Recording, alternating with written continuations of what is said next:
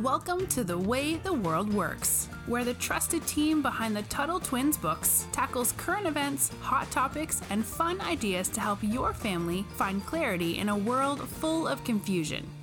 Hey, Brittany. Hi, Connor.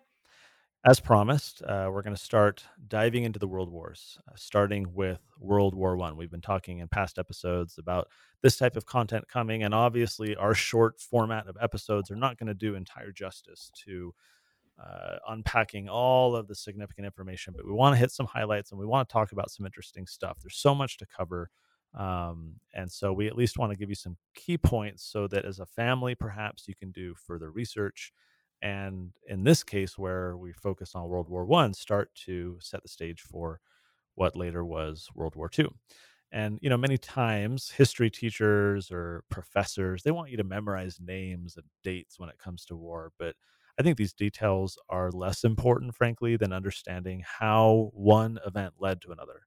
Um, and so at least for these wars kind of keep that in mind. That's i think uh, the approach that we're going to take. There's of course always like this spark that starts the war. There's the incident that that triggers you know the rest of things happening. I think of the battle of lexington and concord for example. That was the shot heard around the world that triggered the start of the revolutionary war and uh, just as our listeners know the revolutionary war was the result of decades of abuse and power struggle that finally led the colonists to rebel against england.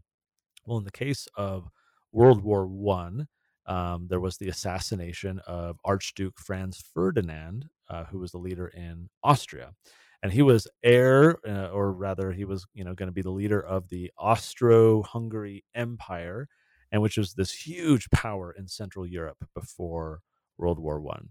And he was assassinated because what was called the South Slav provinces of the empire, basically a region of the empire, they wanted to break away from the Austro Hungary Empire. And they wanted to join instead with Yugoslavia. And this might sound complicated, but the main takeaway is that you know there were shifting political alliances. In other words just like america broke off from you know great britain and wanted to do their own thing you had these provinces that wanted to break off from their government and join yugoslavia. And uh, you know we talked in the last episode about the 10 deadly ideas that lead to war. And often uh, you have this conflict because rulers hate to lose power and people don't want to be oppressed. And so you know when they try and break away or resist or rebel you know that can lead to war. And this was the incident that led to the beginning of world war one a war that would grow to involve 135 countries 8 million deaths of soldiers and an additional i think 21 million would be injured. To say nothing of the destruction of property Yeah. all the civilian casualties the the disruption to markets right? The lack of getting food and medicine. I mean war isn't just about death. It's it's about so much destruction and uh, and distorting the market system and causing all these problems. And um, so the war it put this austro-hungary empire which you know germany bulgaria the ottoman empire all these kind of allies together it put them up against the rest of the world known as the allied power so it was this massive conflict between these two sides That's right. And there's one thing that you remember America didn't enter the war until nearly the end. And it was only after a German submarine killed, I think it was 128 Americans. I think they actually called it a U boat. Isn't that what the Germans called their submarines? think If I remember, yeah, my sophomore year history uh, class correctly. But this would actually set the country up to become what we know now as a major global power after World War II. But but it's funny, most of our listeners, and you know, Connor, you and I have only known the US as, as an empire, right? But we we weren't always the big kids at the table. In fact, we were just some small kind of country that, you know, you could you could leave or take. But so that's that's an interesting point to remember is America's not this huge superpower at this point. But you know, back to World War One. So Germany plays a huge role because the Austro-Hungary powers they didn't even want to enter the war until they knew Germany had their back. So, you know, the Austro-Hungary, oh, I can't even say that, Hungary rulers were, were scared of going up against Russia, who was on the other side.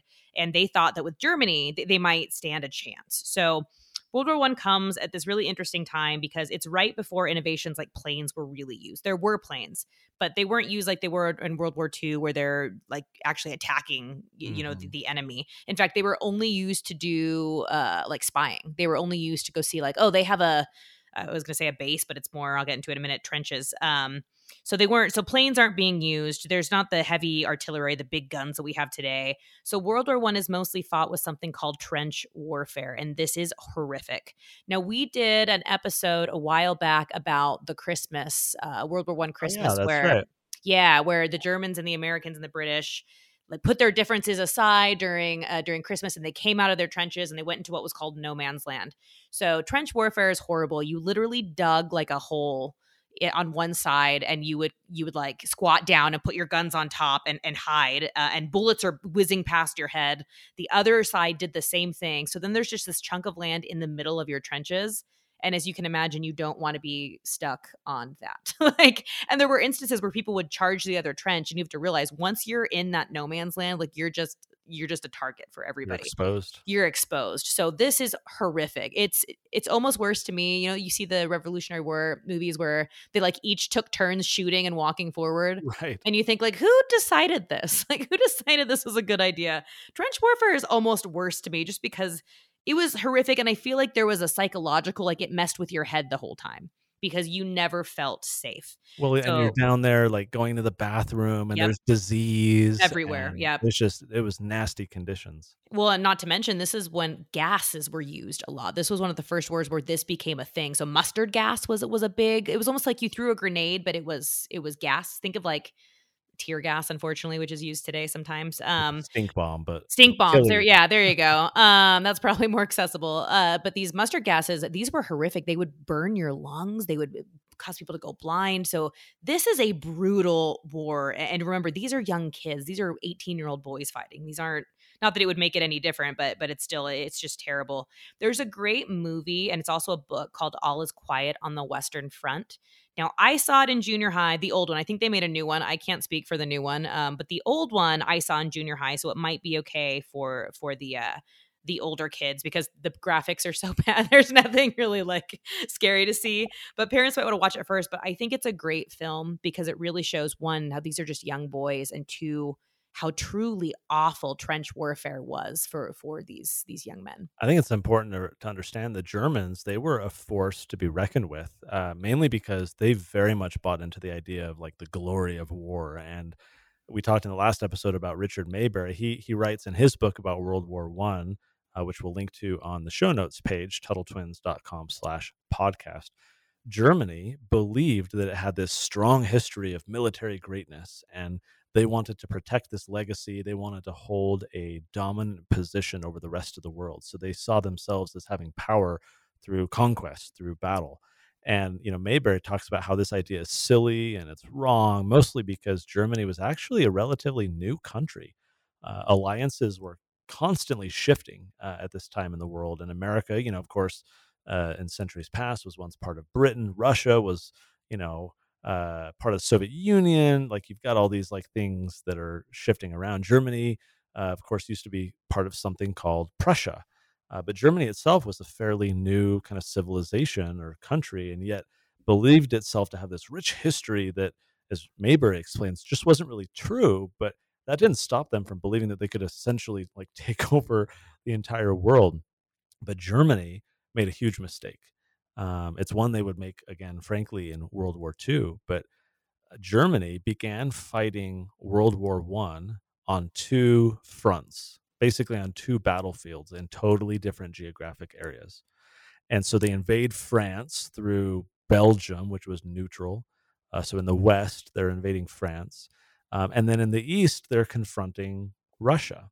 And so, as you might imagine, you know, if you're being split between two battles on kind of polar opposite ends of where your country is you're you're having to split your resources your your soldiers your ammunition you know you're having to develop transportation systems between those two fronts in your country to keep the supply routes open.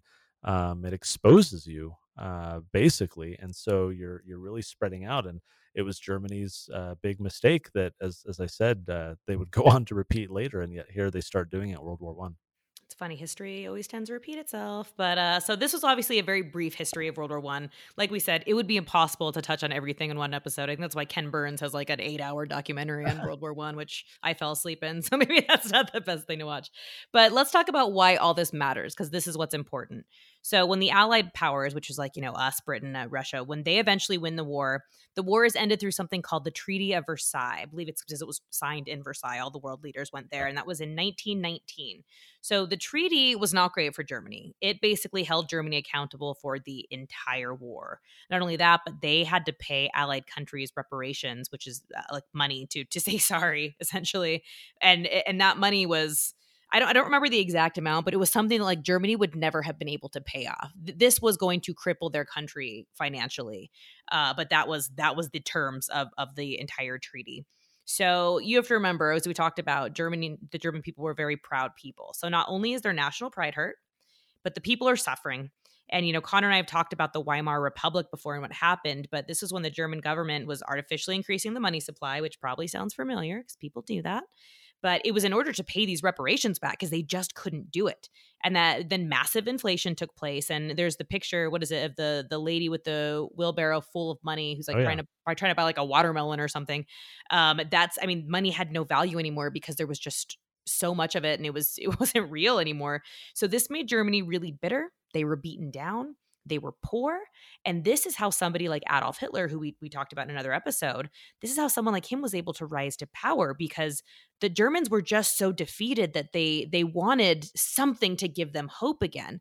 And not only do you have a leader coming up saying, I'm gonna make I'm gonna put us in a better financial, you know, position, we're gonna be, you know, more prosperous than we were before, but now he also wants to once again claim that the Germans have, you know, dominance over the world. So talk about history repeats itself. The war just ends, and then you have Hitler rising up saying, you know, we're gonna try it again. Let's see. Let's see what happens. It uh, it's interesting too because, as you point out, um, Hitler was able to kind of tap into this this wounded national pride. I mean, Germany uh, basically was on the hook for so much of, of this during World War One and all their actions, and they were trying to be held accountable by these allied countries.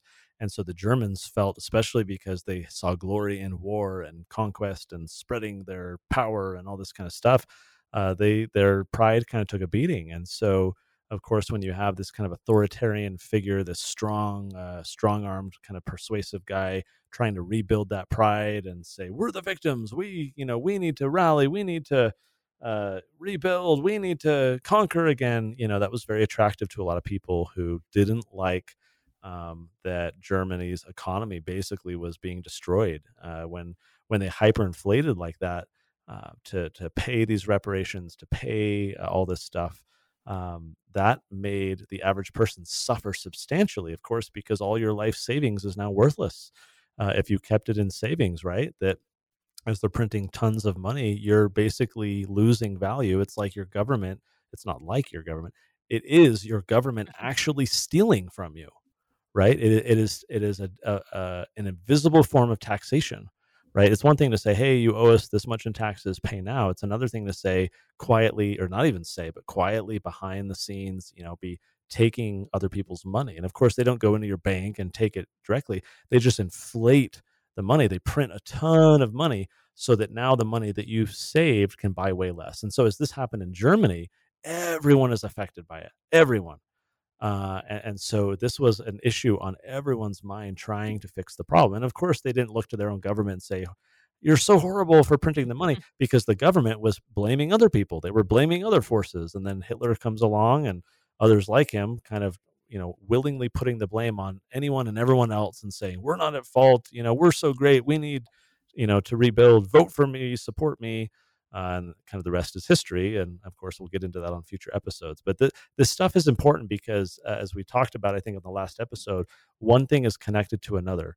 Um, and it's important to understand, especially World War One, which I think we don't often talk about. World War Two yeah. seems to get most of the uh, historical yep. attention, uh, but World War Two would not have happened were it not for World War One because you had Germany kind of feeling beat up like this and allowed someone like Hitler uh, to happen. That Treaty of Versailles is interesting to look into, right? Had the Allied countries not not imposed uh, consequences so heavily on Germany, maybe Hitler never would have rose up. You know, like there's just some of these interesting what ifs about how things happened early on that led to some of this happening. It makes you question what's happening now, right? What our government is doing in the Middle East and elsewhere, and what type of consequences were, will there be in the future uh, as a result of uh, of what's happening now. So history is always connected like that, and it's I think fun for us to not fun maybe, but certainly educational and important for necessary. us necessary necessary for us to get into so that we can better understand how to have a better future, how to keep people uh, in power in check so that they don't abuse it, so that we can maintain our freedoms and a peaceful world. Brittany, great talking to you as always. Uh, thank you, and until next time, we'll talk to you later. Talk to you later. You've been listening to The Way the World Works. Make sure your family is subscribed and check out TuttleTwins.com for more awesome content.